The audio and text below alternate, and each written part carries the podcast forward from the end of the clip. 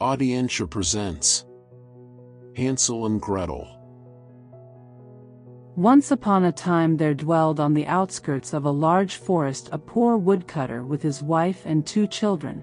The boy was called Hansel, and the girl Gretel. He always had little enough to live on, and once, when times were bad, they had to get by with one piece of bread and butter each.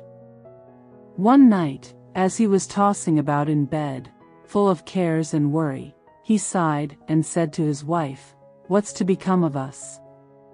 How are we to feed our poor children, now that we have nothing more for ourselves? I'll tell you what, husband, answered the woman, early tomorrow morning we'll take the children out into the thickest part of the wood. There we shall light a fire for them and give them each a piece of bread, then we'll go on to our work and leave them alone. They won't be able to find their way home, and we shall be rid of them. No, wife, said her husband, that I won't do. How could I find it in my heart to leave my children alone in the wood? The wild beasts would soon come and tear them to pieces. Oh! You fool, said she, then we must all four die of hunger, and you may just as well go and saw the boards for our coffins.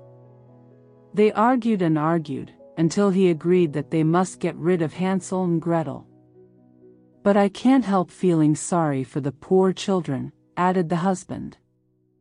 The children, too, had not been able to sleep for hunger, and had heard what their stepmother had said to their father. Gretel wept bitterly and spoke to Hansel, Now it's all up with us. No, no, Gretel, said Hansel, don't fret yourself. I'll be able to find a way to escape, no fear. When the old people had fallen asleep he got up, slipped on his little coat, opened the back door and stole out. The moon was shining clearly, and the white pebbles which lay in front of the house glittered like bits of silver. Hansel bent down and filled his pocket with as many of them as he could cram in. Then he went back and said to Gretel, Be comforted, my dear little sister, and go to sleep. God will not desert us, and he lay down in bed again. At daybreak, even before the sun was up, the woman came and woke the two children. Get up, you lie-abeds. We're all going to the forest to fetch wood. She gave them each a bit of bread and said, There's something for your luncheon, but don't you eat it up beforehand, for it's all you'll get. Gretel took the bread under her apron, as Hansel had the stones in his pocket. Then they all set out together on the way to the forest. After they had walked a little, Hansel stood still and looked back at the house, and this maneuver he repeated again and again. His father observed him, and said, Hansel, what are you gazing at there? Why do you always remain behind? Take care, and don't lose your footing. Oh! Father, said Hansel, I am looking back at my white kitten, which is sitting on the roof, waving me a farewell. The woman exclaimed, What a donkey you are!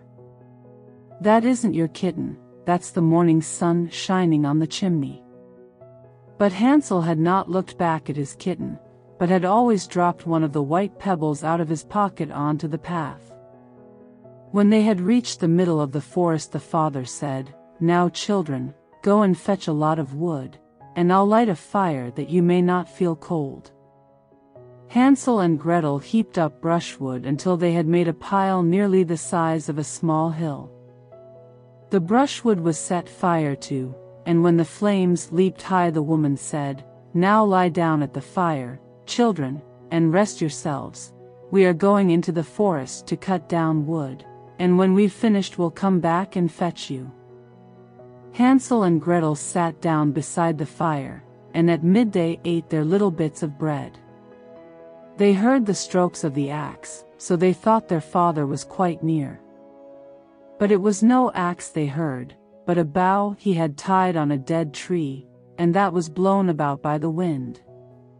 When they had sat for a long time their eyes closed with fatigue, and they fell fast asleep. When they awoke at last, it was pitch dark. Gretel began to cry, and said, How are we ever to get out of the wood? Hansel comforted her. Wait a bit, he said, until the moon is up, and then we'll find our way sure enough. When the full moon had risen, he took his sister by the hand and followed the pebbles, which shone like new threepenny bits, and showed them the path. They walked on through the night, and at daybreak reached their father's house again. They knocked at the door, and when the woman opened it she exclaimed, You naughty children, what a time you've slept in the wood too. We thought you were never going to come back. The father rejoiced, for his conscience had reproached him for leaving his children behind by themselves. Not long afterwards there was again great dearth in the land, and the children heard their mother address their father thus in bed one night, Everything is eaten up once more. We have only half a loaf in the house, and when that's gone it's all up with us. The children must be gotten rid of, we'll lead them deeper into the wood this time so that they won't be able to find their way out again. There is no other way of saving ourselves. The man's heart smote him heavily. Dot. He thought, surely it would be better to share the last bite with one's children. But his wife wouldn't listen to his arguments, and did nothing but scold and reproach him. If a man yields once, he's done for, and so, because he had given in the first time, he was forced to do so the second. The children were awake again, and had heard the conversation. When the old people were asleep Hansel got up, and wanted to go out and pick up pebbles again, as he had done the first time, but the woman had barred the door, and Hansel couldn't get out. But he consoled his little sister, and said, Don't cry, Gretel, and sleep peacefully, for God is sure to help us. At early dawn the woman came and made the children get up. They received their bit of bread, but it was even smaller than the time before. On the way to the wood Hansel crumbled it in his pocket, and every few minutes he stood still and dropped a crumb on the ground. Hansel, what are you stopping and looking about you for? said the father. I'm looking back at my little pigeon, which is sitting on the roof waving me a farewell, answered Hansel. Fool, said the wife, that isn't your pigeon, it's the morning sun glittering on the chimney. But Hansel gradually threw all his crumbs on the path. The woman led the children still deeper into the forest farther than they had ever been in their lives before. Then a big fire was lit again, and the mother said, Just sit down there, children, and if you're tired, you can sleep a bit. We're going into the forest to cut down wood, and in the evening, when we're finished, we'll come back to fetch you. At midday, Gretel divided her bread with Hansel, for he had strewn his all along their path. Then they fell asleep, evening passed away, and nobody came to the poor children. They didn't awake until it was pitch dark, and Hansel comforted his sister, saying, Only wait, Gretel, till the moon rises, then we shall see the bread crumbs I scattered along the path. They will show us the way back to the house. When the moon appeared they got up, but they found no crumbs, for the thousands of birds that fly about the woods and fields had picked them all up. Never mind, said Hansel to Gretel, you'll see we'll find a way out but all the same they did not. They wandered about the whole night and the next day, from morning until evening, but they could not find a path out of the wood. They were very hungry too, for they had nothing to eat but a few berries they found growing on the ground. At last they were so tired that their legs refused to carry them any longer, so they lay down under a tree and fell fast asleep. On the third morning after they had left their father's house they set about their wandering again, but only got deeper and deeper into the wood, and now they felt that if help did not come to them soon they must perish. At midday they saw a beautiful little snow-white bird sitting on a branch, which sang so sweetly that they stopped still and listened to it. When its song was finished it flapped its wings and flew on in front of them. They followed it and came to a little house, on the roof of which it perched, and when they came quite near they saw that the cottage was made of bread and roofed with cakes, while the window was made of transparent sugar. Now we'll set to, said Hansel, and have a regular blowout I'll eat a bit of the roof, and you, Gretel, can eat some of the window, which you'll find a sweet morsel. Hansel stretched up his hand and broke off a little bit of the roof to see what it was like, and Gretel went to the casement and began to nibble at it. Thereupon a shrill voice called out from the room inside, Nibble, nibble, little mouse. Who's nibbling my house? The children answered, Tis heaven's own child, the tempest wild, and went on eating, without putting themselves about. Hansel, who thoroughly appreciated the roof, tore down a big bit of it, while Gretel pushed out a whole round window pane, and sat down the better to enjoy it. Suddenly the door opened, and an ancient dame, leaning on a staff, hobbled out. Hansel and Gretel were so terrified that they let what they had in their hands fall. The old woman shook her head and said, Oh, ho! You dear children, who led you here? Just come in and stay with me, no ill shall befall you. She took them both by the hand, led them into the house, and laid a most sumptuous dinner before them, milk and sugared pancakes, with apples and nuts. After they had finished, two beautiful little white beds were prepared for them, and when Hansel and Gretel lay down in them they felt as if they had gone to heaven. The old woman had appeared to be most friendly, but she was really an old witch who had waylaid the children, and had only built the little bread house in order to lure them in. When anyone came into her power, she killed, cooked and ate him, and held a regular feast day for the occasion. Now witches have red eyes, and cannot see far, but like beasts, they have a keen sense of smell, and know when human beings pass by. When Hansel and Gretel fell into her hands she laughed maliciously, and said jeeringly, I've got them now, they shan't escape me. Early in the morning, before the children were awake, she rose up, and when she saw them both sleeping so peacefully, with their round rosy cheeks, she muttered to herself, That'll be a dainty bite. Then she seized Hansel with her bony hand and carried him into a little stable, and barred the door on him. He might have screamed as much as he liked, for it would do him no good. Then she went to Gretel, shook her until she awoke, and cried, Get up, you lazy bones, fetch water and cook something for your brother. When he's fat I'll eat him up. Gretel began to cry bitterly, but it was of no use. She had to do what the wicked witch bade her.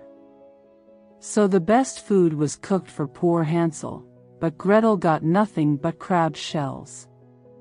Every morning the old woman hobbled out to the stable and cried, Hansel, put out your finger, that I may feel if you are getting fat.